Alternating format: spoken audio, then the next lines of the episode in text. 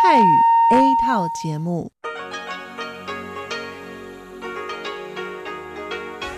ที่นี่ สถานีวิทยุเรดิโอไต้หวันอินเตอร์เนชันแนล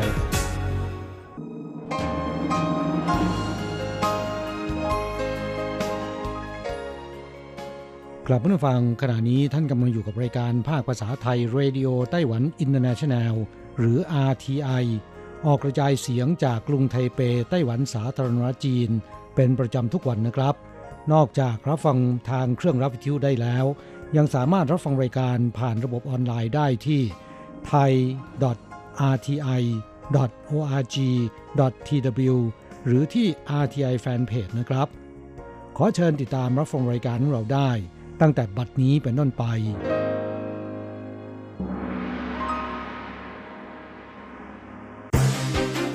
ลำดับแรก ขอเชิญติดตามรับฟัง ข่าวประจำวัน สวัสดีค่ะ คุณผู้ฟัง RTI ที่เคารพทุกท่านขอต้อนรับเข้าสู่ช่วงของข่าวประจำวัน จากสถานีวิทยุ Radio Taiwan International ในวันพฤหัสบดีที่ 2 กรกฎาคมพุทธศักราช 2563 นะคะ ข่าวไต้หวันวันนี้มีดิฉันมณพรชัยวุฒิเป็นผู้รายงานค่ะ มีรายละเอียดของข่าวที่น่าสนใจดังนี้ ระทรวงการต่างประเทศเผย โซมาลีแลนด์มีทรัพยากรอุดมสมบูรณ์ ร่วมมือกันจะช่วยส่งเสริมในหลายด้าน จากกรณีการตั้งสำนักงานตัวแทนของประเทศโซมาลีแลนด์ในไต้หวันเพื่อกระชับความสัมพันธ์ให้แน่นแฟ้นยิ่งขึ้นนั้น ล่าสุดวันนี้นะคะ คุณโอเจียงอันโฆษกกระทรวงการต่างประเทศไต้หวัน ก็ออกมาแถลงค่ะ ว่าไต้หวันเนี่ยได้ให้ความร่วมมือเรื่องการป้องกันการแพร่ระบาดของไวรัสโควิด -19 กับประเทศโซมาลีแลนด์ โดยจัดส่งหน้ากากอนามัยจำนวน 150,000 แผ่น หน้ากาก N95 ชุดกาว ชุด PPE ยาเวชภัณฑ์และเครื่องมือตรวจคัดกรองโควิด -19 ไปให้กับโซมาลีแลนด์เมื่อเดือนมิถุนายนที่ผ่านมา นอกจากนี้ค่ะยังได้ส่งข้าวสารไปช่วยเหลืออีก 300 ตันนะคะ เนื่องจากโซมาลีแลนด์ประสบภัยพิบัติจากกองทัพตะกะแตน ที่บุกทำลายผลผลิตทางการเกษตรในช่วงที่ผ่านมาด้วย ความช่วยเหลือครั้งนี้ค่ะเปรียบเสมือนการแลกเปลี่ยนซึ่งกันและกัน เพราะประเทศโซมาลีแลนด์ไม่เพียงเป็นจุดยุทธศาสตร์สำคัญ แต่ยังมีทรัพยากรทางทะเลแร่ธาตุและอัญมณีที่อุดมสมบูรณ์ ดังนั้นหากทั้งสองประเทศร่วมมือกันโดยไต้หวันสนับสนุนด้านเทคโนโลยี ส่วนโซมาลีแลนด์สนับสนุนด้านทรัพยากร ก็จะช่วยให้เกิดการพัฒนาในหลายด้านไต้หวันพบผู้ติดเชื้อโควิด -19 เพิ่มหนึ่งรายเป็นชายอายุ 50 ปีเศษที่กลับจากประเทศเม็กซิโก ศูนย์บัญชาการโรคระบาดไต้หวันแถลงในช่วงบ่ายวันนี้ พบผู้ติดเชื้อโควิด -19 ใหม่เพิ่มอีกหนึ่งรายนะคะ เป็นชายชาวไต้หวันวัย 50 ปีเศษ ซึ่งถูกส่งไปทำงานที่ประเทศเม็กซิโกตั้งแต่ช่วงเดือนกุมภาพันธ์ โดยระหว่างเดินทางกลับมายังไต้หวันค่ะ ได้มีการแวะเปลี่ยนเที่ยวบินที่สหรัฐอเมริกา ในวันที่ 30 มิถุนายน และเดินทางกลับมาถึงไต้หวันในวันที่ 1 กรกฎาคมที่ผ่านมา รายงานระบุว่าผู้ป่วยรายที่ 448 นะคะ มีอาการเจ็บคอปวดหัวและเป็นไข้ ระหว่างวันที่ 17ถึง22มิถุนายนที่ผ่านมา จึงไปพบแพทย์เพื่อรับการรักษา แต่เนื่องจากอาการป่วยไม่รุนแรงค่ะ จึงทำให้สถานพยาบาลในประเทศเม็กซิโก ตรวจไม่พบเชื้อโควิด -19 จนกระทั่งก่อนวันเดินทางกลับนะคะ ก็ยังไม่สามารถยืนยันผลตรวจโควิด -19 ที่แน่นอนได้ เพราะอาการป่วยได้ทุเลาลงแล้ว แต่เพื่อป้องกันตนเองกับผู้โดยสารคนอื่นๆ ระหว่างการเดินทาง จึงได้สวมชุด PPE และหน้ากากอนามัยไว้ตลอดเวลา เมื่อมาถึงสนามบินไต้หวันก็ได้แจ้งประวัติอาการป่วยต่อเจ้าหน้าที่ เจ้าหน้าที่จึงได้พาตัวไปตรวจหาเชื้อโควิด -19 และยืนยันผลวันนี้ว่าติดเชื้อโควิด -19 จริง และเป็นผู้ป่วยรายที่ 448 ซึ่งกำลังรักษาตัวอยู่ในโรงพยาบาล ทั้งนี้นะคะได้มีการแจ้งไปยังผู้โดยสาร ที่สัมผัสกับผู้ป่วยรายที่ 448 จำนวน 23 คน ในจำนวนนี้มี 11 คนเป็นผู้โดยสารที่นั่งอยู่ในแถวด้านหน้าและด้านหลัง 1 คนเป็นเพื่อนร่วมงานที่เดินทางกลับมาด้วยกัน และอีก 11 คนนะคะ เป็นลูกเรือบนเที่ยวบินนี้ ให้รีบแยกออกมาจากครอบครัว เพื่อกักตัวเองเป็นเวลา 14 วันและสังเกตอาการ ส่งผลให้ไต้หวันตอนนี้ค่ะ มีจำนวนผู้ป่วยสะสมล่าสุดนะคะ 448 ราย รักษาหายแล้ว 438 ราย และเสียชีวิต 7 ราย เปิดเกาะจีหลงวันแรกนักท่องเที่ยวให้คะแนนความพึงพอใจบวกความสวยงาม 100 เต็ม วันที่ 1 กรกฎาคมพุทธศักราช 2563 ถือเป็นวันแรกของการเปิดให้เข้าเยี่ยมชมเกาะจีหลง เกาะเล็กๆ ขนาด 23.91 เฮกตาร์ ที่อยู่ห่างจากท่าเรือจีหลงออกไปทางตอนเหนือประมาณ 4 กิโลเมตรกว่า บนเกาะแห่งนี้นอกจากจะมีทรัพยากรธรรมชาติที่อุดมสมบูรณ์แล้ว ยังมีอุโมงค์ลอดผ่านภูเขาที่ถูกขุดขึ้นมา เพื่อใช้สำหรับเดินทางข้ามเกาะ จากฝั่งตะวันออกเฉียงใต้ไปยังฝั่งตะวันตกเฉียงใต้ ในสมัยที่ญี่ปุ่นปกครองไต้หวันด้วย เทศบาลเมืองจีหลงเผยว่า การท่องเที่ยวบนเกาะจีหลงในรอบปฐมฤกษ์ที่ผ่านมา มีนักท่องเที่ยวจำนวน 315 คน ออกเดินทางจากท่าเรือปี้ซาเวลา 9 นาฬิกา และเดินทางกลับมาถึงท่าเรือปี้ซาในเวลา 11 นาฬิกา โดยเรือยอชหมิงลู่ ซึ่งทุกคนมีความสุขและพึงพอใจกับบริการที่สะดวกสบายปลอดภัย และยังให้คะแนนความอุดมสมบูรณ์กับความสวยงามของธรรมชาติถึง 100 คะแนนเต็มด้วย เกาะจีหลงสามารถรองรับนักท่องเที่ยวได้ประมาณ 1,200 คนต่อวัน โดยนักท่องเที่ยวที่จะเดินทางไปยังเกาะจีหลง ต้องทำการสำรองที่นั่งล่วงหน้าก่อน โดยสามารถตรวจสอบเที่ยวเดินเรือในแต่ละวัน และบริษัททัวร์ที่ให้บริการได้ ผ่านทางเว็บไซต์ www.isola.tw/geelongicelandexp ซึ่งรูปแบบการท่องเที่ยวจะมีทั้งการล่องเรือรอบเกาะ การเดินสำรวจบนเกาะ การร่องเรือเที่ยวตามจุดต่างๆ รอบเกาะ และการทำกิจกรรมทางทะเล ซึ่งจะใช้เวลาต่อเที่ยวประมาณ 1 ชั่วโมงครึ่งถึง 4 ชั่วโมง ตามรูปแบบแพ็กเกจท่องเที่ยวที่เลือก และมีค่าใช้จ่ายประมาณ 450 เหรียญไต้หวันถึง 1,500 เหรียญไต้หวันต่อคนเริ่มแล้วนิทรรศการเมืองอัจฉริยะผ่านทางออนไลน์ จัดต่อเนื่องไปจนถึง 31 ธันวาคมนี้ สถานการณ์แพร่ระบาดของโควิด -19 ที่ผ่านมานะคะ ส่งผลให้สมาคม Taipei Computer Association ซึ่งเป็นเจ้าภาพจัดงานนิทรรศการเมืองอัจฉริยะ 2020 หรือ 2020 Smart City Summit and Expo ต้องเลื่อนเวลานะคะ เริ่มจัดงานออกมาจากเดือนเมษายนไปเดือนกรกฎาคม และเนื่องจากกำหนดการจัดงานเลื่อนออกมาค่ะ จึงทำให้ต้องเปลี่ยนรูปแบบการจัดงานนะคะ จากเดิมคือการออกบูธนิทรรศการ เพื่อให้ผู้เข้าชมได้มีโอกาสสัมผัสทดลองประสบการณ์จริงกับเทคโนโลยี Smart City มาเป็นการจัดงานผ่านทางระบบออนไลน์ บนเว็บไซต์ www.smartcityonline.org.tw ในระหว่างวันที่ 1 กรกฎาคมถึง 30 ธันวาคมพุทธศักราช 2563 โดยจะมีการจัดประชุมสัมมนาแลกเปลี่ยนความรู้ความคิดเห็น เกี่ยวกับเทคโนโลยี Smart City จากผู้ประกอบการกลุ่มต่างๆ รวมแล้วกว่า 45 รอบ ซึ่งในแต่ละเดือนจะมีธีมหลักของการเสวนา ประกอบด้วยเดือนกรกฎาคม Smart City กับการป้องกันโรคระบาด เดือนสิงหาคม การแลกเปลี่ยนระหว่างประเทศ เดือนกันยายนเทคโนโลยี 5G กับ Smart City และตั้งแต่เดือนตุลาคมเป็นต้นไป จะเป็นเทคโนโลยี AI กับการสร้างสรรค์นวัตกรรม ซึ่งก็หวังว่าการจัดงานในรูปแบบนี้จะช่วยเชื่อมโยงเทคโนโลยี Smart City จากทั่วโลก และก่อให้เกิดการพัฒนาแพลตฟอร์มที่มีความยั่งยืนต่อไป ช่วงบ่ายวันที่ 2-3 กรกฎาคมอากาศแปรปรวนหนัก มีพายุฝนฟ้าขนองขอให้ประชาชนระมัดระวังกรมอุตุนิยมวิทยาไต้หวันเผยว่ากลุ่มความร้อนที่ลอยตัวสูงขึ้นไปในอากาศ จะส่งผลให้ในช่วงบ่ายวันนี้และวันพรุ่งนี้ ทั่วไต้หวันมีสภาพอากาศแปรปรวนหนักในช่วงบ่าย ทั้งเกิดฝนตกพายุฝนฟ้าขนอง ฟ้าผ่าและลมกันโชกแรงดังนั้นขอให้ประชาชนเพิ่มความระมัดระวังเมื่อต้องอยู่ภายนอกอาคาร ในช่วงเวลาดังกล่าวด้วยสำหรับอุณหภูมิเฉลี่ยวันนี้ภาคเหนือและภาคกลางอยู่ระหว่าง 24-36 องศาเซลเซียส ภาคใต้ 24-33 องศาเซลเซียส และภาคตะวันออก 23-36 องศาเซลเซียสกรมอุตุนิยมวิทยาไต้หวันกล่าวอีกว่าในระหว่างวันที่4-8กรกฎาคม พุทธศักราช 2563 ไต้หวันจะได้รับอิทธิพลบางส่วนจากลมมรสุมตะวันตกเฉียงใต้ และความกดอากาศสูงกำลังปานกลางในมหาสมุทรแปซิฟิก ที่แม้ว่าในส่วนของลมมรสุมลูกนี้จะมีปริมาณไอน้ำในอากาศไม่มาก แต่เมื่อเจอกับกลุ่มความร้อนที่ลอยตัวสูงขึ้น และหอบเอาไอน้ำจากมหาสมุทรแปซิฟิกเข้ามาผสมด้วยนั้น ก็จะส่งผลให้มีลมและฝนตกประปรายในช่วงเช้า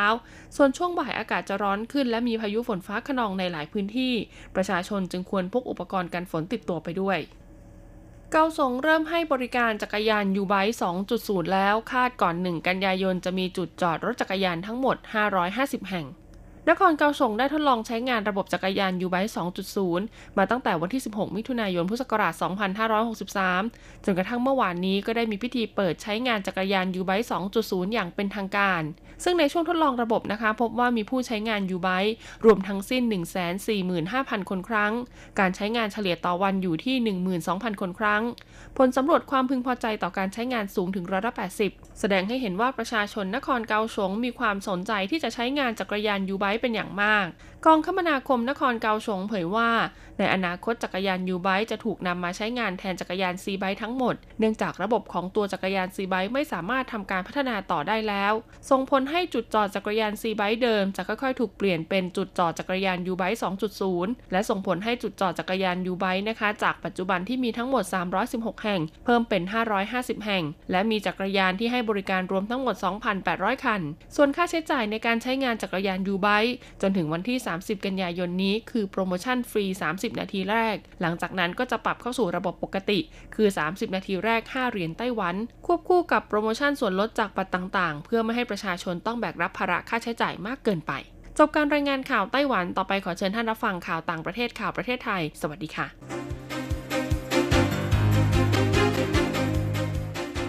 ต่อไปขอเชิญฟังข่าวต่างประเทศและข่าวจากเมืองไทยค่ะ สวัสดีค่ะ คุณผู้ฟังที่เคารพ ช่วงของข่าวต่างประเทศและข่าวในเมืองไทยรายงานโดยดิฉันการจยากริชยาคมค่ะ ข่าวต่างประเทศสำหรับวันนี้นั้นเริ่มจากข่าว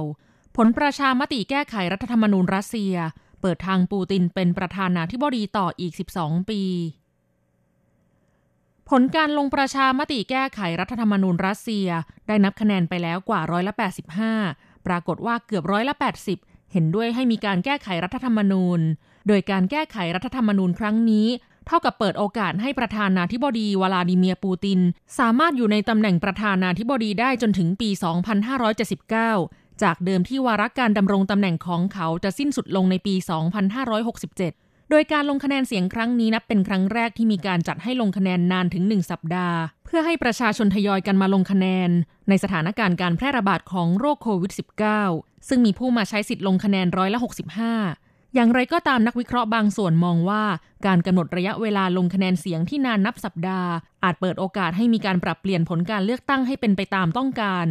ความพยายามที่จะมีการแก้ไขรัฐธรรมนูญ เริ่มขึ้นตั้งแต่เดือนมกราคมปีนี้ หลังจากปูตินเสนอให้มีการแก้ไขรัฐธรรมนูญ นอกจากเปิดทางให้ปูตินสามารถอยู่ในอำนาจต่อไปอีก 12 ปีแล้ว ยังไม่ยอมให้การสมรสเพศเดียวกันในรัสเซียเป็นสิ่งที่ถูกต้องตามกฎหมายอีกด้วย ข่าวต่อไป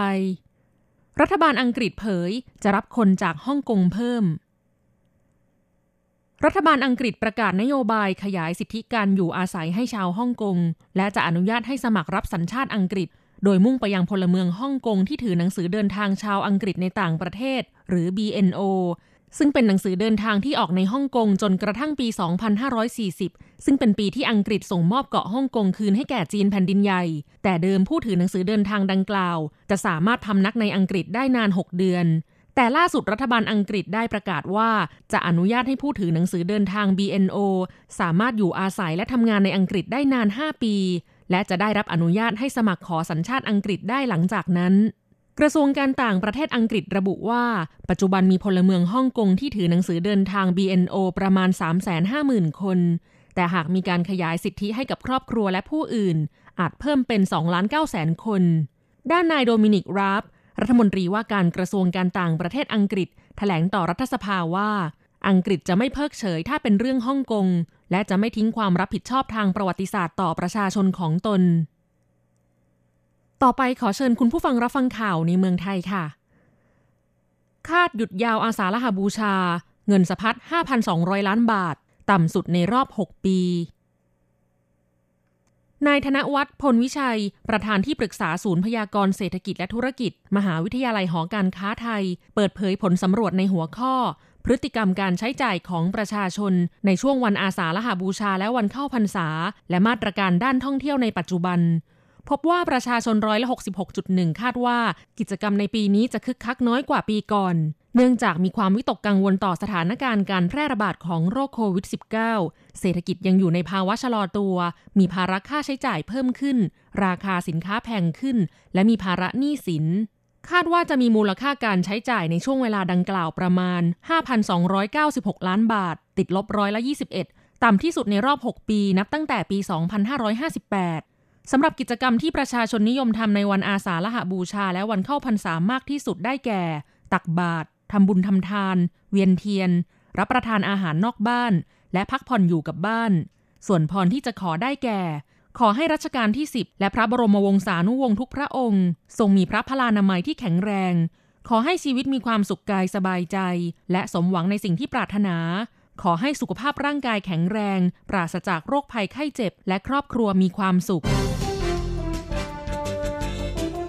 ต่อไปเป็นอัตราแลกเปลี่ยนประจำวันพฤหัสบดีที่ 2 กรกฎาคม พุทธศักราช 2563 อ้างอิงจากธนาคารกรุงเทพสาขาไทเป โอนเงิน 10,000 บาทใช้เงินเหรียญไต้หวัน 9,720 เหรียญ แลกซื้อเงินสด 10,000 บาทใช้เงินเหรียญไต้หวัน 10,070 เหรียญ 1 ดอลลาร์สหรัฐใช้เงินเหรียญไต้หวัน 29.73 เหรียญแลกซื้อค่ะ คุณผู้ฟังคะนั้นเป็นช่วงของข่าวต่างประเทศและข่าวในเมืองไทย รายงานโดยดิฉันการจยากริชยาคมค่ะ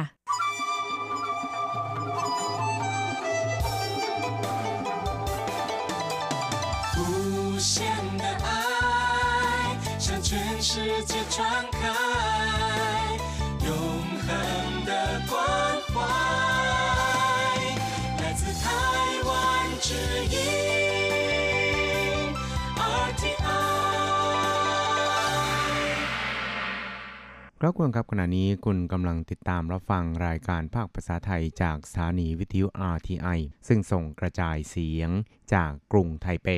ไต้หวันสาธารณรัฐจีนอยู่นะครับ และต่อไปนั้นขอเชิญคุณผู้ฟัง ติดตามรับฟังชีพประจรเศรษฐกิจ จากการจัดเสนอของกฤษณัยสายประพาส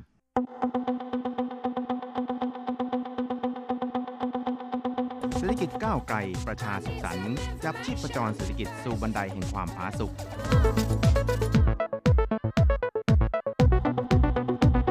ร่วมจับชีพประจรเศรษฐกิจกับกฤษณัยสายประพาส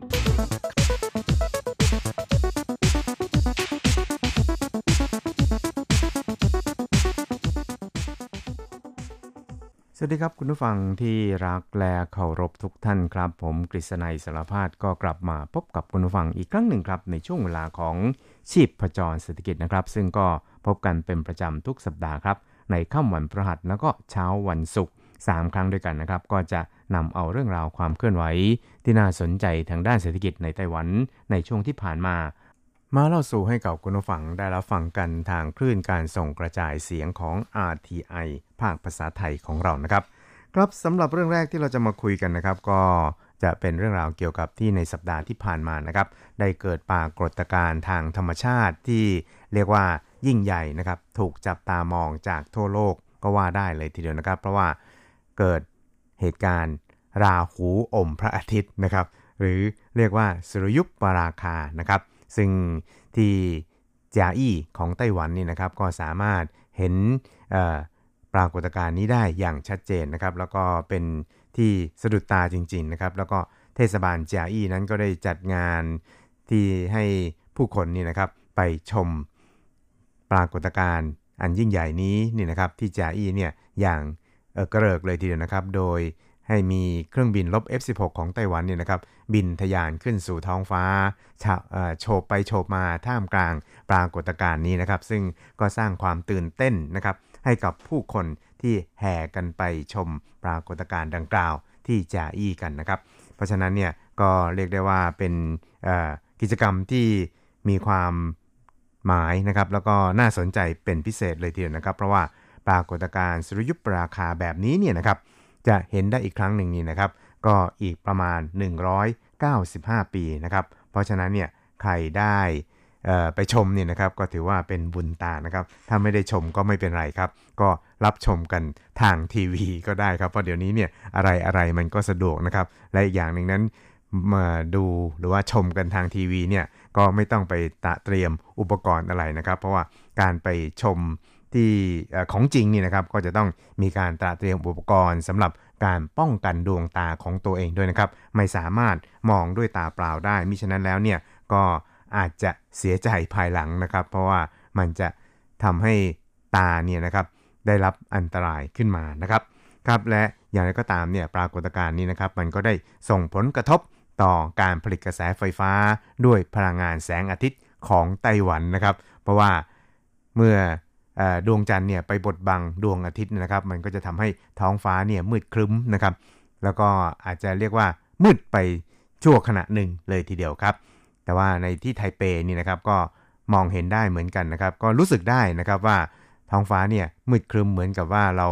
สวมแว่นกันแดดเหมือนกันนะครับ ก็แบบว่าเออครึ้มๆไปนิดหนึ่งอะไรทำนองนี้นะครับ แต่ว่าไม่ได้มืดสนิทเหมือนกับที่จาอี้ครับ ครับแต่ว่าที่บอกว่ามันกระทบต่อการผลิตกระแสไฟฟ้านั้น ก็เพราะว่ามันบดบัง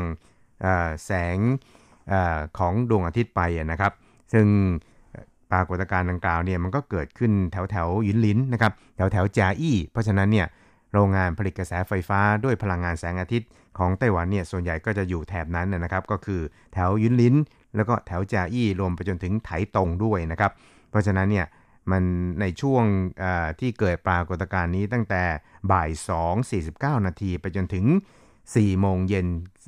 14 นาที แล้วก็ไปจนถึง 5 โมง 25 นาที ที่เป็นอันสิ้นสุดลงนี่นะครับ ในช่วงของวันที่ 21 มิถุนายนที่ผ่านมาเนี่ยนะครับ ก็ปรากฏว่ามัน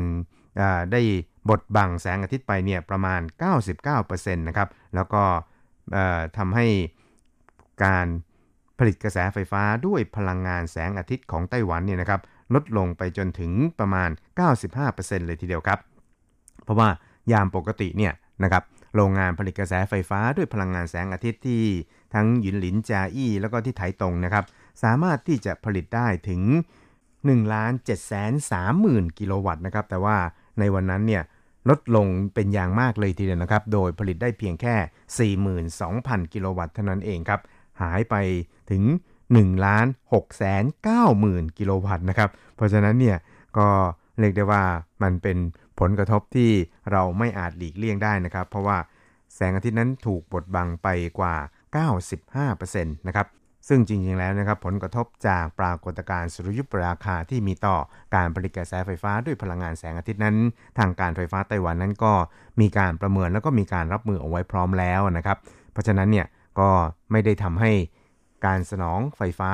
ในช่วงดังกล่าวเนี่ยนะครับ เกิดปัญหาใด ๆ ขึ้นแต่อย่างใดครับ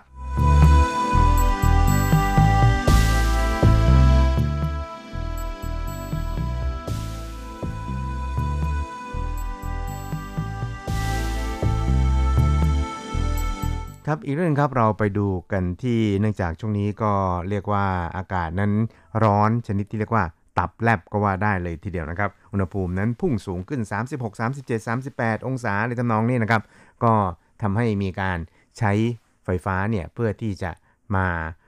ทำความเย็นนี่นะครับเพิ่มมากขึ้นนะครับ เพราะฉะนั้นเนี่ยก็เลยทำให้กระแสไฟฟ้าเนี่ยนะครับไม่พอใช้ เพราะฉะนั้นเนี่ยในส่วนของการไฟฟ้าไต้หวันนั้นก็จะต้องคิดหาวิธีในการแก้ไขปัญหาดังกล่าวนะครับ ซึ่งวิธีการหนึ่งนั้นก็คือ การเดินเครื่องผลิตกระแสไฟฟ้าของเครื่อง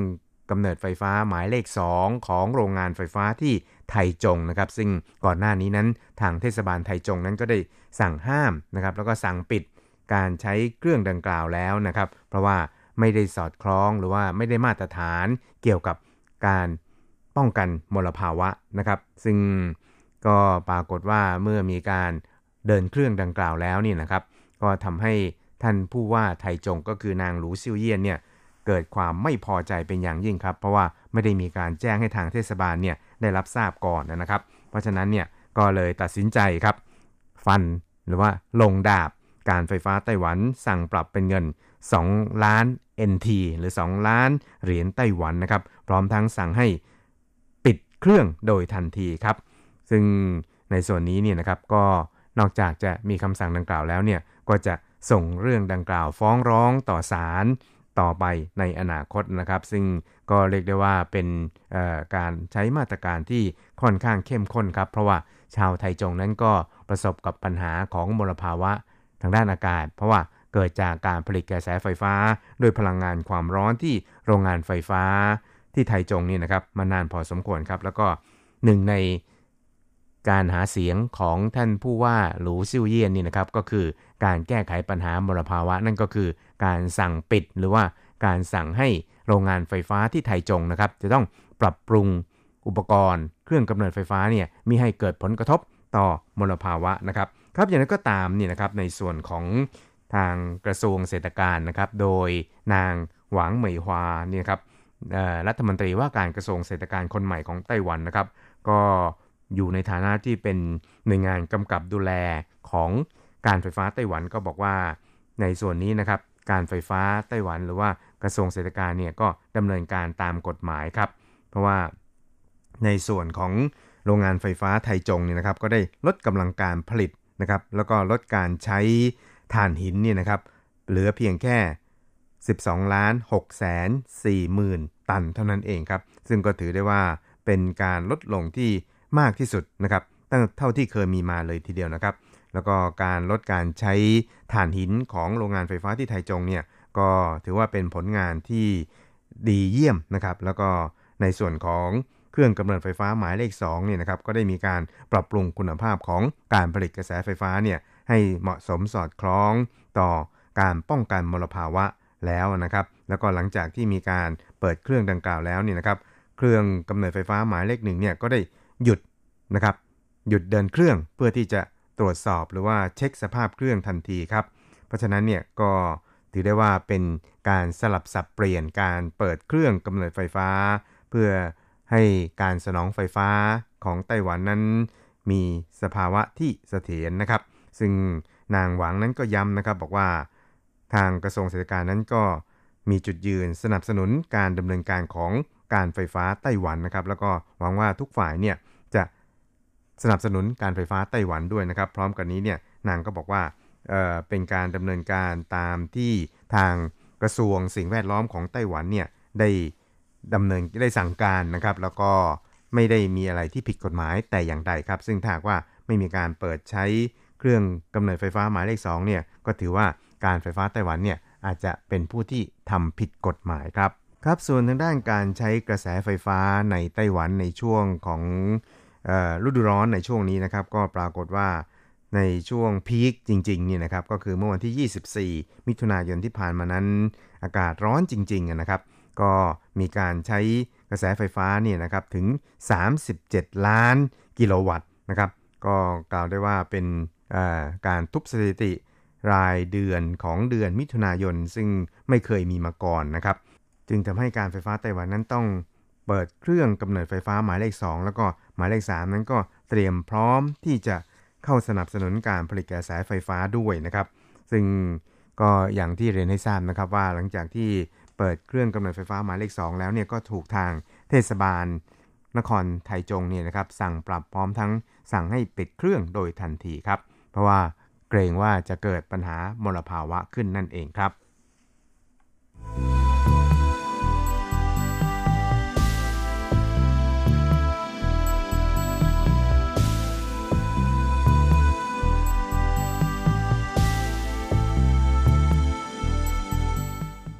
สุดท้ายครับเราไปติดตามเกี่ยวกับความเคลื่อนไหวทางด้านการขอจดสิทธิบัตรของบริษัทยักษ์ใหญ่ทางด้านชิปของไต้หวันนะครับ นั่นก็คือไต้หวัน Semiconductor นะครับหรือ TSMC นั่นเองครับ โดยในช่วงที่ผ่านมาครับ ก็ปรากฏว่าการยื่นขอสิทธิบัตรของทาง TSMC ในสหรัฐอเมริกานี่นะครับ ในปีที่แล้วนี่นะครับก็ มีการจดทะเบียนสิทธิบัตรเนี่ยถึง 3,600 ชิ้นนะครับ ซึ่งในจำนวนนี้เนี่ยมีอยู่เกินกว่า 2,300 ชิ้นนี่นะครับ ที่ขอสิทธิบัตรในสหรัฐ แล้วก็ได้รับอนุมัติเนี่ยเกินกว่าร้อยละ99 กล่าวได้ว่า TSMC นั้นเป็นยักษ์ใหญ่อันดับหนึ่งในการขอมีสิทธิบัตรในสหรัฐอเมริกาครับ โดยจากสถิติของทาง TSMC ไต้หวันนี่นะครับ ก็ระบุว่าช่วงปีที่แล้วเนี่ย TSMC นะครับก็ได้ยื่นขอจดสิทธิบัตรเนี่ยทั่วโลกถึงเกือบ 6,500 ชิ้นนะครับ แล้วก็ถือว่าเป็นผู้ยื่นขอสิทธิบัตรเนี่ยรายใหญ่ 10 อันดับแรกของสหรัฐเลยทีเดียวนะครับ แล้วก็มีจำนวนที่มากที่สุดนะครับ ติดต่อกันเป็นปีที่ 4 ของไต้หวันนั่นเองครับ โดย TSMC ไต้หวันนั้นมีสิทธิบัตรเนี่ยนะครับหรือว่ายื่นขอสิทธิบัตรเนี่ย สะสมแล้วเนี่ยรวมกันเกินกว่า 55,000 ชิ้นเลยทีเดียวนะครับ เพราะฉะนั้นเนี่ยก็แสดงเห็นว่าทาง TSMC ไต้หวันนั้นได้ทุ่มเท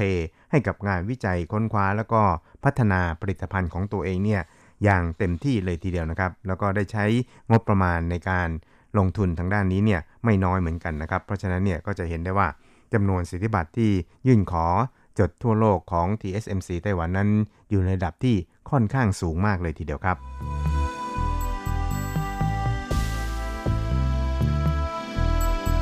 ครับคุณผู้ชมครับเวลาของชีพจรเศรษฐกิจในวันนี้ก็หมดลงแต่เพียงเท่านี้ครับ เราจะกลับมาพบกันใหม่ในสัปดาห์หน้า สวัสดีครับ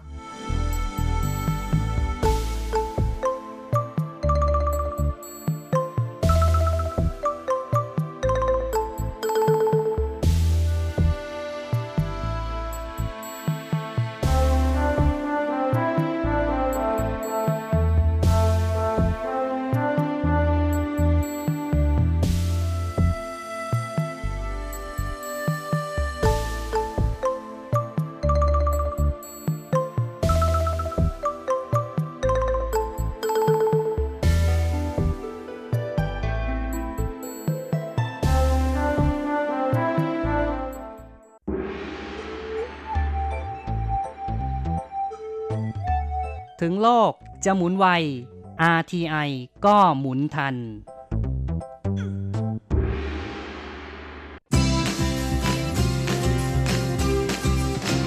ข่าวเด็ดกีฬามัน รู้ลึกฉับไว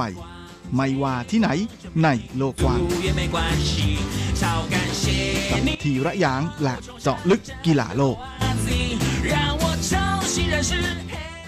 วัสดีครับคุณฟังทุกท่านผมธีระยาง พร้อมด้วยเจาะลึกกีฬาโลกประจำสัปดาห์นี้ก็กลับมาพบกับคุณฟังอีกแล้ว เช่นเคยเป็นประจำพร้อมข่าวกีฬาเด็ด ๆ มันๆ จากทั่วโลก และสำหรับช่วงแรกของรายการวันนี้เราก็มาติดตามข่าวคราวในแวดวงกีฬาฟุตบอลหญิงของไต้หวันกันดีกว่านะครับ โดย ช่วงนี้ลีกอาชีพของฟุตบอลหญิงไต้หวันนั้นก็เริ่มเตะกันไปแล้ว โดยเมื่อช่วงสุดสัปดาห์ที่ผ่านมานั้นเป็นการแข่งขันในนัดที่ 9 ซึ่งโฟกัสประจำสัปดาห์นั้นก็มาอยู่ที่สนามไทเป Municipal Stadium ซึ่งก็มีการแข่งขัน 3 คู่ด้วยกันคือ ระหว่างทีมเกาสง Sunny Bank ซึ่งลงสนามพบกับทีมไถจง Blue Whale กับอีกคู่หนึ่งก็คืออินเถาหยวนนะฮะซึ่งก็จะมีคุณปุ๋ยพิสมัยสอนไสย์นักฟุตบอลหญิงทีมชาติไทยนะฮะที่ย้ายมาสังกัดสโมสรนี้ก็ลงเปิดตัวลงแข่งเป็นครั้งแรกด้วยนะหลังจากครบกำหนดเก็บตัว 14 วัน และอีกคู่หนึ่งก็คือไทเป Bravo เจ้าบ้านนะจะลงสนามรับการมาเยือนของจ่าฝูงอย่าง ฮวาเหลียนหนุ่ยจูนะหรือฮวาเหลียน Women's Football Team ทีมฟุตบอลหญิงฮวาเหลียนนั่นเอง โดยอินเถาหยวนนั้นก็จะพบกับทีมซินเป่ยหังหยวนนะหรือ HYFC โดยการแข่งขันครั้งนี้ก็มีการเปิดให้ผู้ชมนะสามารถเข้าไปชมในสนามได้นะสามารถซื้อบัตรเข้าไปชมในสนามได้ โดยมีมาตรการรองรับ ป้องกันการแพร่ระบาดนะด้วยการต้องลงชื่อนะลงชื่อจริง แล้วก็ให้นั่งแบบเว้นระยะห่างทางสังคมนะนั่งสลับรวมถึงห้ามรับประทานอาหาร แล้วก็ห้ามดื่มเครื่องดื่มในระหว่างที่อยู่ในสนาม โดยในส่วนของคู่แรกนั้นก็เป็นอะไรที่ค่อนข้างจะสนุกทีเดียวนะฮะยิงกันเยอะเลย โดยทางฝ้าของแชมป์เก่าอย่าง ไถจงบลูเวลนั้นก็ช่วงนี้พยายามเร่งทำคะแนนกลับมาอย่างเต็มที่นะฮะเพื่อจะไล่จี้อันดับหนึ่งนะฮะอย่างทีมฟุตบอลหญิงฮวาเหลียนจึงเป็นฝ่ายที่เริ่มทำเกมบุกเข้าใส่ก่อนเลยนะฮะผ่านไปเพียงแค่ 8 นาที ก็ได้จังหวะออกนำห่างถึง 2 ประตูต่อศูนย์เลยทีเดียว จากหลี่ซิ่วชินและเบาซินเสวียนงานนี้ก็เล่นเอากิมบวยของตารางอย่าง เกาสงซันนี่แบงค์นั้นก็ถึงกับเปิดตำรารับแทบไม่ทันเลยทีเดียวนะกลายเป็นว่าบลูเวลนั้นเปิดเกมรุกเข้าใส่บุกถล่มยำอยู่ข้างเดียวเลย ในขณะที่ซันนี่แบงค์นั้นก็ได้แต่กลางตำรารับจนแทบไม่ทันเลย จนหมดครึ่งแรกนั้น ทางฝ้าของเกาสงซันนี่แบงค์นะฮะมาก็ไม่สามารถ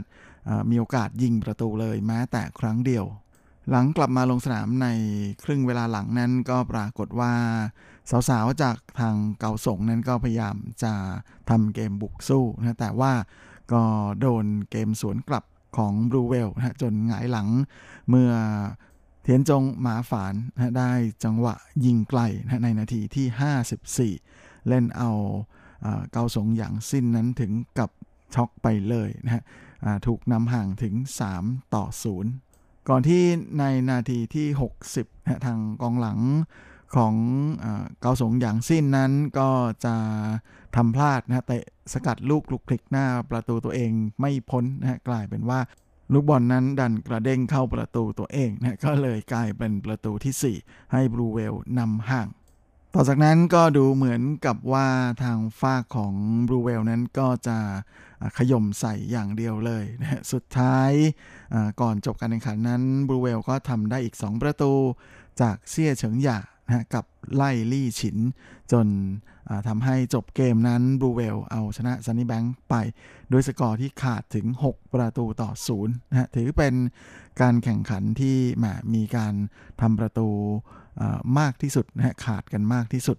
ของฤดูกาลแข่งขันปีนี้เลยทีเดียวนะมากันที่คู่ที่2นะฮะที่สนามเดียวกันนี้ ก็เป็นอินเตอร์เถาหยวนนะที่มีคุณปุ๋ยพิสมัยสอนไสย์นะสาวไทยร่วมลงแข่งด้วย นั่นก็ลงสนามพบกับทีม HYFC นะหรือซินเป่ยหังหยวน ซึ่งในนัดนี้คุณปุ๋ยที่ระยะหลังมานี้ก็ผันตัวเองมาเล่นในตำแหน่งกองหลังนั้นก็ลงบัญชาการเกมรับของทีมอินเตอร์เถาหยวนในตำแหน่ง center half เลย และหลังจากเริ่มการแข่งขันได้เพียงแค่ 2 นาทีนะกองหน้าของทางอินเถาหยวนก็คือติงฉีนั้น ก็ได้โอกาสซัดเน้นๆจากในกรอบเขตโทษ แบบเต็มแรงนะฮะบอลนั้นไปกระดอนคานแล้วก็กระเด้งลงพื้น แต่ว่ามันข้ามเส้นไปแล้วนะฮะผู้ตัดสินก็เลยเป่าให้เป็นลูกเข้าประตูนะฮะลูกได้ประตูของทางอินเถาหยวน จากนั้นทั้งสองฝ่ายก็ผลัดกันทำเกมบุกกันสนุกเลยทีเดียว แต่อินเถาหยวนนะฮะที่ได้คุณปุ๋ยมายืนเป็นกองหลังตัวกลางนั้นก็รู้สึกว่าจะสามารถ บัญชาเกมรับได้อย่างยอดเยี่ยมนะจนทำให้ฟากของ HYFC นั้นทำอะไรไม่ได้เลย ในขณะที่เกมบุกของทางฟากอินเถาหยวนนะฮะทั้งในส่วนของเฉินเยี่ยนผิง ติงฉีละหลี่อี้เวินนั้นก็ค่อนข้างจะเล่นกันได้สนุก แล้วก็ประสานงานกันได้ดี จนทำเอาทางฟากของ HYFC นั้นแทบจะพลิกตำรารับไม่ทันเลยทีเดียว ก่อนจบครึ่งแรก เฉินเยี่ยนผิงนั้นมีโอกาสจะทำสกอร์ให้กับทีมนะแต่ว่าลูกยิงของเธอนั้นโดนผู้รักษาประตูของ HYFC ก็คือเลี้ยวเหวินฉีนั้นสามารถป้องกันเอาไว้ได้ จบครึ่งแรกอินเถาหยวนก็เลยยังนำอยู่เพียงแค่ 1 ประตูต่อศูนย์ ครึ่งหลังการแข่งขันก็ยังคงเป็นไปแบบเดิมนะต่างผลัดกันรุกผลัดกันรับสนุกทีเดียวนะโดยคะแนนนั้นก็ยังคงยืนอยู่ที่อินเตอร์เทาหยวนนำอยู่แค่ประตูเดียว ก่อนที่ในช่วงก่อนหมดเวลาแป๊บเดียวนะทางฟากของอินเตอร์เทาหยวนก็คือติงฉีจะได้ลูกถวายพานฮะ จากเพื่อนร่วมทีมอย่างสุดสวยนะฮะก่อนจะซัดเข้าไปเต็มๆนะกลายเป็นประตูนำของอินเตอร์เทาหยวนที่ 2 ประตูต่อศูนย์นะฮะจบการแข่งขันลงด้วยสกอร์นี้ก็เลยทำให้อินเตอร์เทาหยวนนั้น สามารถคว้าชัยชนะมาครองได้สำเร็จ เป็นนัดที่ 2 ติดต่อกันซึ่งแน่นอนฮะว่าโฟกัสของการแข่งขันนัดนี้เนี่ยก็จะอยู่ที่การลงสนามของ คุณปุ๋ยพิสมัยสอนไสย์เลยทีเดียวนะฮะโดยหลังจบการแข่งขันนั้น เพื่อนร่วมทีมก็ให้สัมภาษณ์ชมคุณปุ๋ยมากเลยทีเดียวนะโดยเฉพาะในส่วนของผู้รักษาประตูของทีมอินเตอร์เทาหยวนก็คือจูฟางอีนะซึ่งได้ให้สัมภาษณ์กับสื่อมวลชนในไต้หวันนะฮะบอกว่าประสบการณ์ของคุณปุ๋ยนั้นช่วยได้เยอะทีเดียวนะเพราะว่าจะรู้ตำแหน่งการยืนเป็นอย่างดีนะ ก็พร้อมกับช่วยทำให้เกมรับนั้นแน่นขึ้นเยอะนะฮะในฐานะที่เธอเป็นผู้สาประตูก็บางเบาใจลงไม่น้อยเลยทีเดียวแล้ววันนี้ก็ยังทำเรื่องสนุกๆให้ฟังอีกนะฮะว่าตอนนี้ปุ๋ยกับเพื่อนๆในทีมนั้นยังคงต้องใช้ภาษาอังกฤษในการคุยนะฮะลาปุ๋ยเองก็ ได้พยายามที่จะเรียนภาษาจีนบ้างนะฮะ เช่นทางซ้ายก็คือจั่วเปลี่ยน แล้วก็ทางขวาก็คือยิ้วเปลี่ยน แต่อาจจะเพิ่งเคยได้ยินไม่นานมานี้ก็เลยยังไม่ค่อยคุ้นบางทีก็เลยยังต้องใช้มือนิ้วชี้อยู่ ว่าไปทางไหนกันแน่ โดยปุ๋ยที่สื่อจีนนะเรียกเธอว่าผูอี้นั้นก็ได้รับการชื่นชมจากเพื่อนร่วมทีมทีเดียวนะว่าด้วยความที่เธอค่อนข้างจะสูงใหญ่นะ ก็เลยทำให้มีความได้เปรียบในการเล่นลูกกลางอากาศ ดังนั้นในส่วนของแผนการเล่นในช่วงครึ่งฤดูกาลหลังนี้นะทางทีมและก็โค้ชนั้น ก็ได้ตั้งเป้าไว้แล้วว่าจะอาศัยความได้เปรียบจากการเล่นลูกเซตพีซให้มากขึ้นนะเพื่อใช้ประโยชน์จากความสูงของผู้อี้ให้มากยิ่งขึ้นสำหรับในส่วนของคู่สุดท้ายนั้นก็ปรากฏว่า เจ้าบ้านอย่างไทเปบราโวนะที่เป็นรองจ่าฝูง ลงสนามพบกับจ่าฝูงอย่างทีมฟุตบอลหญิงฮวาเหรียญนนั้นก็ปรากฏว่าไทเปบราโวนะฮะมาฟอร์มตกช็อตใบดื้อเลย โดนอูซื้อพิงอกองหน้าของทีมฮวาเหลียนนั้นทำแฮตทริกนะฮะก่อนที่จะแพ้ไป 3 ต่อ7นะกลายเป็นว่า ต้องหล่นไปอยู่ที่3นะโดยอันดับ2ของตารางนั้นก็ต้องยกคืนให้กับแชมป์เก่าอย่างไถจง Blue Whale สรุปตารางคะแนนหลังจบ 9 นัดนั้นก็ปรากฏว่าทีมฟุตบอลหญิงฮวาเหลียนนะยังเป็นจ่าฝูงชนะ 7 เสมอ2นะมีทั้งหมด 23 คะแนนนะอันดับ 2 คือไถจง Blue Whale ชนะ 7 แพ้2นะมี 21 คะแนน อันดับ 3 ไทเปบราโว ชนะ 6 เสมอ 1 แพ้ 2 มี 19 คะแนน และอันดับ 4 คืออินเตอร์เทาหยวนชนะ 3 เสมอ 1 แพ้5นะฮะมี 10 คะแนน อันดับ 5 คือ HYFC นะหรือซินเป่ยหังหยวนนะฮะชนะ 1 เสมอ 1 แพ้ 7 มี 4 คะแนน และอันดับ 6 ก็คือทีมบ๊วย ก็ได้แก่เกาสงหยางซิ่น หรือเกาสง Sunny Bank นะฮะยังไม่เคยชนะเลย มีแค่เสมอ 1 กับแพ้ 8 ทำให้มีคะแนนสะสมเพียงแค่ 1 คะแนนเท่านั้นเอง โดยในส่วนของอันดับดาวซัลโวนะครับประจำฤดูกาลนี้อันดับหนึ่งนั้นก็คือเปาซินเฉียนนะอของทีมไถจงบรูเวลนะทำไป 11 ประตู อันดับ 2 ก็คืออูชื่อผิงนะจากทีมฟุตบอลหญิงฮวาเหรียญฮวาเหรียญหนีจูที่ทำได้ 10 ประตู อันดับ 3 ก็คือหลี่ซิ่วชินจากไทจงบรูเวลอีกเหมือนกันทำไป 9 ประตูนะฮะและในส่วนของอทีมอินเตอร์เทาหยวนนั้นก็มีติงฉีนะฮะซึ่งทำไป 4 ประตู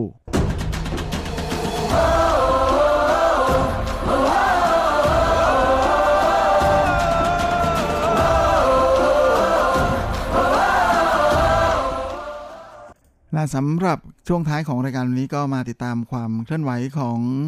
นักเทนนิสเลูกลูกครึ่งเลือดผสมระหว่างไต้หวันกับอังกฤษกันนะนั่นก็คือสาวโจนากาลันที่จะอายุครบ 19 ปีในเดือนกรกฎาคมนี้นะโดยเมื่อเดือนที่แล้วนั้นน้องโจนหน้าของเราทำผลงานได้ดีทีเดียวนะในทัวร์นาเมนต์พิเศษนะที่ทาง ทวงกีฬาไต้หวันจัดขึ้นนะก็คือถ้วยป้องกันโรคนะฝั่งอีเปยโดยเธอได้ 1 แชมป์กับอีก 3 รองแชมป์โดยเฉพาะตำแหน่งแชมป์ที่เธอได้มาในการลงแข่งนั้นก็มาจากการลงเล่นประเภทหญิงเดี่ยวนะสามารถเอาชนะมือวางอันดับหนึ่งของรายการที่ปัจจุบันเป็นอันดับ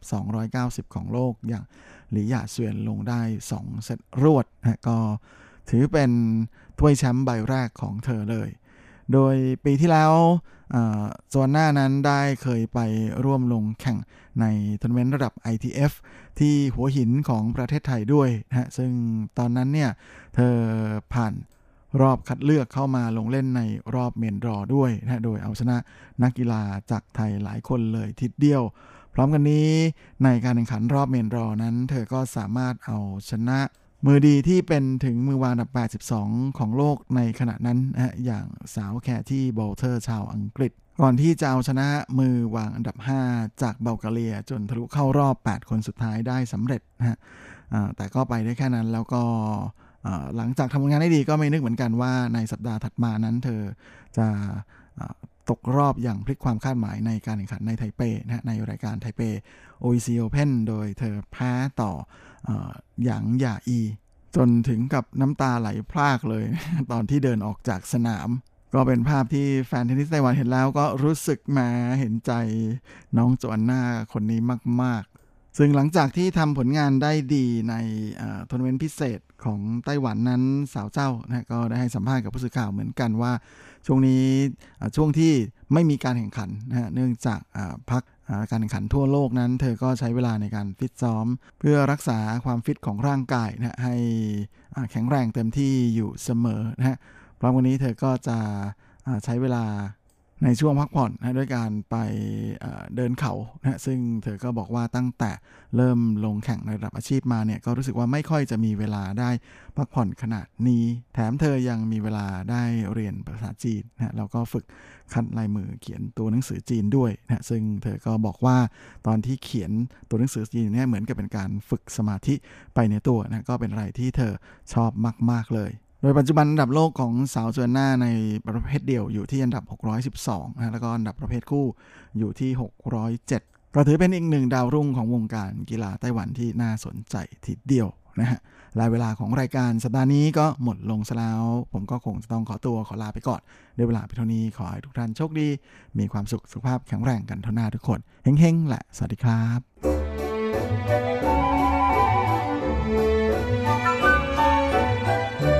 ไม่ว่าคุณจะชอบทาน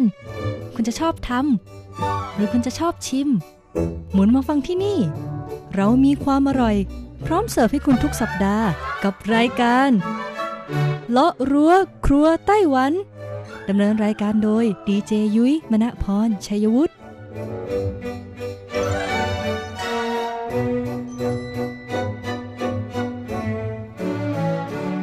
สวัสดีค่ะ คุณผู้ฟัง RTI ที่เคารพทุกท่านขอต้อนรับเข้าสู่รายการเลาะรั้วครัวไต้หวันค่ะ รายการที่จะนำเสนอเรื่องราวของความอร่อยที่เกิดขึ้นในไต้หวันนะคะดำเนินรายการโดยดิฉันดีเจยุ้ยมณพรชัยวุฒิค่ะสำหรับเรื่องราวของเราในสัปดาห์นี้ค่ะ บอกเลยว่าต่อเนื่องมาจากสัปดาห์ที่แล้วนะคะ หากใครจำได้นะคะ สัปดาห์ที่แล้วเนี่ยยุ้ยได้พูดถึงเรื่องราวของของกินสุดแสนอร่อยในไต้หวันค่ะ ที่ไม่ว่าคุณจะอยู่เมืองไหนอยู่ส่วนไหนของไต้หวันนะคะ เพียงแค่คุณมีอินเทอร์เน็ต มีบัตรเครดิต หรือว่ามีเงินในบัญชีอ่านะคะ หรือว่าบัตรของคุณเนี่ยสามารถทำธุรกรรมออนไลน์ ผ่านตู้ ATM ผ่านร้านสะดวกซื้อต่างๆ ได้ คุณก็สามารถสั่งของกินเหล่านี้นะคะส่งมาเสิร์ฟถึงที่บ้านคุณได้แล้ว โดยที่คุณไม่ต้องออกไปต่อแถวหรือว่าเดินทางไกลให้เสียเวลาเลยทีเดียวแล้วค่ะ ซึ่งในสัปดาห์ที่แล้วนะคะ ยุ้ยก็พูดอันดับที่ 20 ถึงอันดับที่ 11 ไปแล้วนะ หากใครนะคะไม่ได้ฟังก็สามารถไปฟังย้อนหลังได้เลยนะคะ บนเว็บไซต์ th rti.org.tw นะคะ และในวันนี้ค่ะเราก็จะมาต่อกันเลยดีกว่านะคะ เพื่อไม่ให้ความอร่อยของเราต้องหยุดอยู่แค่นี้ค่ะ เราจะมาต่อกันที่อันดับที่ 10 ถึงอันดับที่ 1 นะคะคุณผู้ฟัง ช่วง เปิดตำรา ความอร่อย สำหรับอันดับที่ 10 ค่ะ เป็นของกินนะคะ จากแบรนด์ที่มีชื่อว่าโคโค่บราวนี่ค่ะ ภาษาจีนก็คือเคอเคอผู้หลังนั่นเองนะคะ ต้องบอกเลยว่าร้านนี้ค่ะ เดิมทีเขาเป็นร้านขายบราวนี่ที่มีชื่อเสียงมากๆนะคะ อยู่ในเขตต้าอันของกรุงไทเปค่ะ และกลายเป็นว่าใครที่มาเที่ยวไทเปในยุคสมัยนั้นนะคุณผู้ฟังก็จะต้องไปต่อคิวค่ะ สั่งจองบราวนี่จากร้านนี้แหละค่ะ ไปเป็นของฝากนะ ดังนั้นเนี่ยพอได้รับความนิยมมากๆค่ะเขาก็เลยเปิดิดช่องทางจำหน่ายออนไลน์ซะเลยนะคะ ราะว่าบาวนี่เนี่ยเป็นเค้กที่สามารถเก็บได้นะคะ แล้วก็วิธีการขนส่งถ้าคุณมีแพ็กเกจที่ดีเนี่ยก็ต้องบอกเลยว่ายังสามารถคงรูปอยู่ได้สวยงามนะคะเขาก็เลยมีการจัดจำหน่ายผ่านทางออนไลน์ค่ะ แล้วก็ต้องบอกเลยนะคะว่ากลายเป็นร้านบราวนี่ที่รับความนิยมไปแล้วทั่วไต้หวันค่ะ ตอนนี้นะคะ ปัจจุบันนี้ต้องบอกเลยว่าเขามีบราวนี่เยอะมาก ๆ เลยไม่ว่าจะเป็นรสกาแฟชาเขียวนะคะ ชาเขียวล้วนรสงารสวอลนัทนะคะช็อกโกแลตชิพหรือว่าเป็นช็อกโกแลตล้วนก็มีนะ แล้วก็ยังมีในส่วนของ Oreo นะคะ ส่วนของ Earl Grey บราวนี่นะคะ แล้วก็มีในส่วนของเบคอนบราวนี่โอ้ย มีการใส่ของคาวลงไปด้วย แล้วก็มีวิสกี้แคนเบอรี่นะคะ หรือว่าจะเป็น Chinese pepperรสพริกไทยดำโอ้โห น่ากลัวมากๆนะคะ แต่เขาบอกว่าอร่อยมากจริง ๆ ค่ะ ในกล่องของเขาเนี่ยนะคะ 1 กล่องเนี่ยจะบรรจุได้ 6 ชิ้นนะคะ ราคา 350 เหรียญไต้หวัน แต่หากใครนะคะอยากซื้อแยกชิ้นนะคะเพราะว่าอาจจะเอาไปแจกให้เพื่อนคนอื่นๆเนาะเป็นชิ้นเป็นชิ้นไปนะคะ ก็สั่งได้ค่ะ ราคาเฉลี่ยเริ่มต้นที่ชิ้นละ 50 เหรียญแพงสุดเนี่ยน่าจะรู้สึกว่าอยู่ที่ประมาณ 80 เหรียญไต้หวันค่ะ ต่อมาอันดับที่ 9 ค่ะ ก็ยังเป็นของกินในสไตล์ของฝรั่งฝรั่งอยู่นะคะ กับแบรนด์ที่มีชื่อว่าอาโมนะคะ ก็คือตัว A แล้วก็ MO ค่ะ ภาษาจีนนะคะ ชื่อเต็มของเขาเลยก็คืออาโมเตี่ยนฉูตั้นเกาหรือว่าเค้กยี่ห้ออาโมนั่นเองนะคะ ต้องบอกเลยว่าเค้กยี่ห้อนี้เนี่ยมีจำหน่ายทั้งทางออนไลน์ แล้วก็มีหน้าร้านด้วยนะ ซึ่งหน้าร้านเนี่ยก็จะอยู่ในห้างสรรพสินค้า Breeze Center ของกรุงไทเปนะคะ แล้วก็อยู่ตามห้างใหญ่ ๆ นะคะ ทั่วไต้หวันเลยทีเดียวค่ะ แต่หากใครไม่สะดวกนะคะที่จะไปซื้อที่ห้างนะคะ ก็สามารถสั่งมาลงที่ร้านได้ค่ะ ต้องบอกเลยว่าเค้กของอาโมเนี่ยนะมีเยอะมากผู้ฟังทั้งเค้กในลักษณะของที่เป็นเค้กวันเกิดกลมๆอย่างนั้นนะคะ หรือว่าเป็นเค้กพายก็มี หรือว่าเป็นซอฟต์เค้กนะคะ เป็นคัพเค้กก็มี แต่ถ้าจะให้ได้รับความนิยมมากๆจริง ๆ ของเขาเลยนะคะ ก็เป็นลักษณะของเค้กน้ำผึ้งนั่นเองค่ะคุณผู้ฟัง ซึ่งราคาจำหน่ายเค้กของร้านอามูนะคะ ก็ถือว่าไม่แพงเลยนะ เริ่มต้นที่หลักร้อยนะคะ ประมาณร้อยกว่าเหรียญไต้หวันนะคะ แพงสุดเนี่ยถ้าเป็นเค้กวันเกิดก็น่าจะอยู่ที่ประมาณก้อนละ 600ถึง800 เหรียญไต้หวันต่อมาอันดับที่ 8 ค่ะ คือแบรนด์ที่มีชื่อว่า塔吉特千層蛋糕นะคะ หรือภาษาอังกฤษของเขาก็คือ Touch Mille Crepe Cake ค่ะ แน่นอนค่ะว่า千層蛋糕ก็คือเครปเค้กในภาษาไทยหรือว่าภาษาอังกฤษนั่นเองนะคะ ดังนั้นร้านนี้ค่ะเขาก็จะจำหน่ายเครปเค้กนะคะ ซึ่งเน้นเป็นการจำหน่ายแบบออนไลน์นะคุณผู้ฟัง แต่ว่าเขาก็มีหน้าร้านนะคะ อยู่ตามในส่วนของรถไฟความเร็วสูงสถานีใหญ่ ๆ หรือว่าจะเป็นห้างสรรพสินค้าขนาดใหญ่เขาก็มีหน้าร้านอยู่นะ แต่จะไม่ใช่หน้าร้านที่ใหญ่มากนะคะเอาเป็นว่าหากใครที่อยากลองชิมเนี่ยก็ลองหาพิกัดดูได้ เข้าไปดูได้บนเว็บไซต์ของเขาเลยนะคะ touch t o u c h e d นะคะ .com .tw ค่ะ ซึ่งนะคะเครปเค้กของเขาเนี่ยก็ต้องบอกเลยว่ามีเยอะมากๆเลยนะ มีทั้งเป็นเครปเค้กรสมะนาว ซึ่งตัวนี้ขึ้นชื่อมากๆของทางร้านอยู่แล้วนะคะ แต่ว่าล่าสุดค่ะเขามีในส่วนของเครปเค้กนะคะ ที่เป็นสายรุ้งนะคะOreo บลูเบอร์รี่นะคะ แล้วก็มีเครปเค้กตามฤดูกาลอย่างถ้าช่วงนี้มะม่วงดัง ก็จะมีเครปเค้กมะม่วงออกมาจำหน่ายด้วยนะคะ ราคาจำหน่ายนะคะก็จะเริ่มต้นที่ประมาณ500 เหรียญไต้หวันค่ะ ซึ่ง 500 เหรียญเนี่ยเขาก็จะมีลักษณะเป็นขนาดนะคะ เหมือนกับว่าคุณอาจจะอยากได้ 3รส4รสนะคะ ซึ่ง 4รสเนี้ยก็สามารถบรรจุได้ในกล่องขนาดนี้แหละ 500 เหรียญไต้หวันนะคะ หรือว่าคุณอยากจะได้มากกว่านั้น 8รส12รส16รส20รส32รสนะคะ ซึ่งก็อยู่ที่ขนาดกล่องที่คุณเลือกนะคะ ว่ากล่องนั้นเนี่ยบรรจุได้กี่รสชาติกี่ชิ้นนะคะ ซึ่งหากคุณแบบว่าอยากได้รสเดียวไปเลยเป็นชิ้นใหญ่ไปเลยขนาดเท่าไซส์ขนมเค้กก็มีนะคะ หรือว่าจะเป็นแบบอยากเลือกหลาย ๆรสเพราะว่าเพื่อนแต่ละคนก็อาจจะชอบกินรสชาติไม่เหมือนกัน ซื้อมาแล้วมาแชร์กันอย่างนี้ ก็สามารถซื้อแยกชิ้น แล้วก็แพ็คอยู่ในกล่องเดียวกันได้นะคะ ซึ่งถ้าคุณซื้อจนถึงครบยอดตามที่เขากำหนดเนี่ยเขาก็ส่งฟรีถึงบ้านให้ด้วยละค่ะต่อมาอันดับที่ 7 ค่ะ เป็นร้านเบเกอรี่ชื่อดังของเมืองจีหลงเลยนะคะ กับร้านที่มีชื่อว่า จีหลงเหลียนเจิ้นปิ่งเตี้ยนค่ะ ร้านนี้นะคะจะขายขนมที่ทำจากแป้งนะคะ ทั้งตระกูลของจีน ตระกูลไต้หวันนะคะ แล้วก็รวมถึงตระกูลฝรั่งด้วยล่ะค่ะคุณผู้ฟัง ดังนั้นถ้าคุณเข้าไปที่เว็บไซต์ของทางร้านนะคะ ซึ่งเว็บไซต์ก็ของเขานะคะก็คือ Legend ค่ะ L E N J E N T W นะคะ คุณก็จะเห็นนะคะขนมมากมายเลยทีเดียวนะ ขนมเค้กก็มีนะคะ หรือว่าจะเป็นในส่วนของขนมแบบคัพเค้กนะคะก็มีหรือว่าจะเป็นในสไตล์ที่เขาเรียกว่าเป็นขนมโมจิญี่ปุ่นนะคะ แล้วก็มีไส้ต่างๆเนี่ยก็มีจำหน่ายด้วยนะคุณผู้ฟัง หรือจะเป็นในส่วนของ soft cake นะคะเค้กไอศกรีมนะหรือว่าจะเป็นแยมโลนะคะก็มีจำหน่าย หรือว่าจะเป็นเทศกาลต่างๆค่ะ ของคนไต้หวันขนมไหวพระจันทร์ขนมเปี๊ยะนะคะ รวมไปถึงอย่างช่วงนี้ใกล้ถึงเทศกาลไหว้บ้าจ่างแบบนี้นะคะเขาก็มีการทำบะจ่างในสไตล์ของขนมหวานอ่านะเป็นบะจ่างรสชาติหวานออกมาจำหน่ายผ่านทางออนไลน์ด้วยนะคะ ซึ่งคุณก็สามารถสั่งผ่านเว็บไซต์ของเขาได้เลยนะ ราคาจำหน่ายก็ต้องบอกเลยว่าย่อมเยาวมากๆค่ะ เริ่มต้นเนี่ยแค่ไม่กี่ร้อยเหรียญไต้หวันเท่านั้นเองนะคะ แพงสุดเนี่ยถ้าเป็นกล่องใหญ่ราคาแพงๆหน่อยก็จะประมาณหลักพันต้นๆเท่านั้นเองแหละค่ะต่อมาอันดับที่ 6 ค่ะ คือร้านที่มีชื่อว่า เยวนจู่เฉวปิ่งนะคะ หรือภาษาอังกฤษของเขาค่ะก็คือกันโซค่ะ ร้านนี้นะคะเว็บไซต์ของเขาค่ะกันโซ g a n s o com t เป็นมันอยู่นะคะ ที่สำคัญร้านนี้เนี่ยยังมีช่องทางจำหน่ายผ่านทางเว็บไซต์ออนไลน์ อย่าง momo อย่าง Shopee ของไต้หวันด้วย แน่นอนค่ะว่าถ้าลงท้ายด้วยคำว่า餅餅餅เหล่านี้นะคะ ส่วนใหญ่แล้วขนมเนี่ยก็จะมีความเกี่ยวข้องกับแป้งค่ะ แล้วก็เป็นของกินในสไตล์ของไต้หวันเป็นหลักนะคะ ซึ่งร้านนี้ค่ะต้องบอกเลยว่าของกินขึ้นชื่อของเขาก็คือโมจิในสไตล์ไต้หวันค่ะ แต่ว่าไส้ของเขาเนี่ยก็จะมีในส่วนของไอศครีมนะคะซึ่งเป็นลักษณะที่พิเศษมากๆ ตัวแป้งเนี่ยเป็นโมจิแต่กัดเข้าไปที่ไส้แล้วจะเป็นไส้ไอศครีม ซึ่งก็จะมีรสชาติเย็นๆหน่อยนะคะ นอกจากนี้ค่ะเขาก็ยังมีเป็นเหมือนขนมโกนะคะ แล้วก็ยังมีขนมตามเทศกาลต่างๆ อย่างเช่น ขนมไหว้พระจันทร์นะคะ หรือจะเป็นเค้กไส้ไอศครีมนะคะเขาก็มีจำหน่ายด้วยเช่นเดียวกัน ซึ่งในช่วงนี้นะคะก็ต้องบอกเลยว่าใกล้เทศกาลไหว้บ้าจ่างแล้วถูกไหมเขาก็ยังมีในส่วนของบะจ่างแบบหวานนะคะ ออกมาจำหน่ายอีกด้วย ราคาจำหน่ายของเขาก็ไม่แพงเลยนะ คุณผู้ฟังอยู่ที่ประมาณ 3-400นะคะ ถ้าเป็นกล่องใหญ่แล้วก็แบบว่ามีความหลากหลายของขนมเยอะหน่อยเนี่ยก็จะอยู่ที่หลักพันต้นๆเท่านั้นเอง หากใครสนใจนะคะ อยากจะหาซื้อของฝากที่ดูแปลกใหม่อ่านะคะ แล้วก็เหมาะกับช่วงอากาศร้อนๆแบบนี้เพราะเขาแบบมีไส้ข้างในเป็นไอศครีมใช่ไหมก็คลิกไปได้เลยค่ะบนเว็บไซต์ของเขานะคะกันโซ .com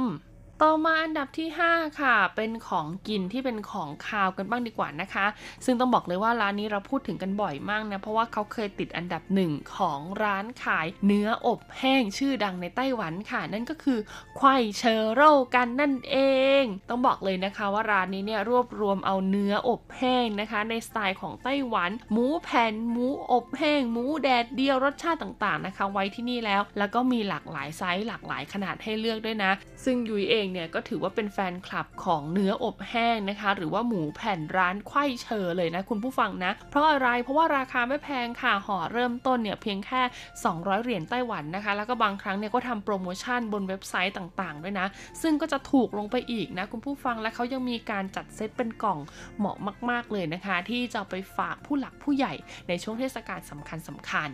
ต่อมาอันดับที่ 4 ค่ะ คือร้านที่มีชื่อว่าเวเลอร์ซันชิลนะคะ หรือว่าร้าน SunnyHills นั่นเอง แน่นอนค่ะเวเลอร์ซันชิลก็ดังในเรื่องราวของขนมพายสับปะรดนะคะ ซึ่งไม่ใช่เพียงแค่โด่งดังในไต้หวันเท่านั้นนะ เขายังมีสาขานะคะ ในส่วนของศูนย์จำหน่ายสินค้าเนี่ย อยู่ทั่วเอเชียเลยทีเดียวละค่ะ ดังนั้นหากคุณอยากทานพายสับปะรดนะคะ ในรสชาติที่เรียกได้ว่าไต้หวันแท้เลยนะคะ เหมือนกับมาทานที่ไต้หวันเนี่ยก็สามารถสั่งผ่านเว็บไซต์ของซันนี่ฮิลได้ด้วยนะคะ ซึ่งนอกเหนือจากพายสับปะรดแล้วนะคะ ในช่วงเทศกาลสำคัญสำคัญอย่างไหว้พระจันทร์ตรุษจีนอย่างนี้นะคะซันนี่ฮิลเนี่ยเขาก็ยังมีขนมที่ต้องเรียกได้ว่าเป็นขนมตามเทศกาลออกมาจำหน่ายอีกด้วยนะ ซึ่งรสชาติเนี่ยก็การันตีได้เลยทีเดียวแล้วค่ะว่าคุณภาพไม่เป็นสองรองไข่อย่างแน่นอนต่อมาอันดับที่ 4 ค่ะ คือขนมจากร้านที่มีชื่อว่าเซียงกังเหมยซินเย่ปิ่งนะคะ ชื่อภาษาอังกฤษของเขาก็คือ ฮ่องกง MX Moon Cake ค่ะ ซึ่งขนมของเขาที่ขึ้นชื่อนะคะ ก็แน่นอนว่าจะต้องเป็นขนมไหว้พระจันทร์รูปแบบต่างๆ ค่ะ โดยเฉพาะขนมไหว้พระจันทร์ในลักษณะที่เหมือนขายที่ไทยเลยนะ ในสไตล์ของฮ่องกงนั่นเองนะคะ คุณผู้ฟัง ซึ่งแน่นอนค่ะว่าเมื่อเป็นขนมนำเข้านะคะ ราคาจำหน่ายก็จะค่อนข้างแพงนิดนึงค่ะ ในไต้หวันนะคะ คุณสามารถสั่งตรงผ่านทางเว็บไซต์ของเขาเลยก็ได้ หรือว่าจะสั่งผ่านทางเว็บไซต์ออนไลน์ อย่างเช่น Momo Shopee Yahoo นะคะ เหล่านี้เขาก็มีในส่วนของ Official เว็บไซต์ของขนมยี่ห้อนี้ไปผูกอยู่ด้วยนะ แล้วก็มีการจัดทำโปรโมชั่นต่างๆนะคะ บอกเลยว่ารสชาติเนี่ยเหมือนกับคุณอะไปนั่งกินอยู่ที่ฮ่องกงเลยทีเดียวละค่ะ เรามาต่อกันที่อันดับ 2 เลยดีกว่าค่ะ กับร้าน薔薇派หรือว่าร้าน Rose Pie นั่นเองค่ะ คุณผู้ฟัง ร้านนี้ต้องบอกเลยว่าก่อตั้งมาตั้งแต่ปี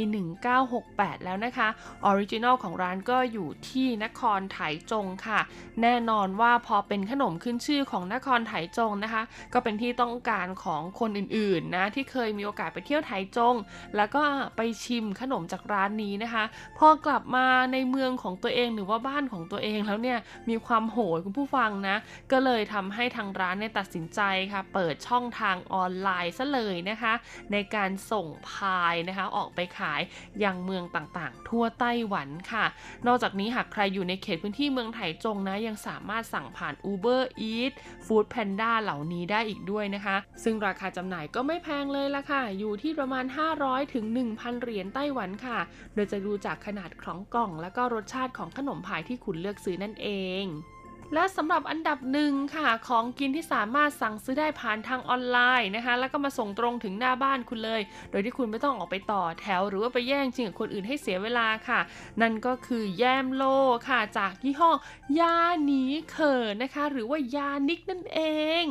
ซึ่งต้องบอกเลยว่าในศักราชนี้ค่ะ ก็ไม่มีอะไรที่จะสู้ยาหนีเขินได้อีกแล้วนะคะ เพราะว่านอกจากช่องทางจำหน่ายแบบออนไลน์แล้วเขายังมีตู้อัตโนมัติ ที่คุณสามารถซื้อขนมเค้กของเขาได้ทันทีด้วยนะที่คุณอยากกินนะคะ แล้วก็ยังมีรสชาติตามฤดูกาลต่างๆเนี่ยออกมาวางจำหน่ายอีกด้วย ราคาจำหน่ายก็ต้องบอกเลยว่าไม่แพงเลยราคาอยู่ที่ร้อยสองร้อยสำหรับขนมเค้กแยมโลนะคะ แพงสุดเนี่ยรู้สึกว่าจะประมาณ 300 กว่าเหรียญนนะคะ แต่ถ้าเป็นขนมเค้กก้อนใหญ่เนี่ยก็จะเริ่มต้นที่ประมาณ 600 จนถึงหลักพันต้นๆนะคะ เอาเป็นว่ายุ้ยแนะนำเลยนะคุณผู้ฟังหากใครชื่นชอบขนมเค้กที่แป้งนิ่ม แล้วก็เนื้อครีมนะคะ ไม่หวานจนเกินไปนะคะ รสชาติเข้มข้นกำลังดีเนี่ย แนะนำเลยว่าต้องไปลองชิมยานิกหรือว่ายานิเขินนะคะ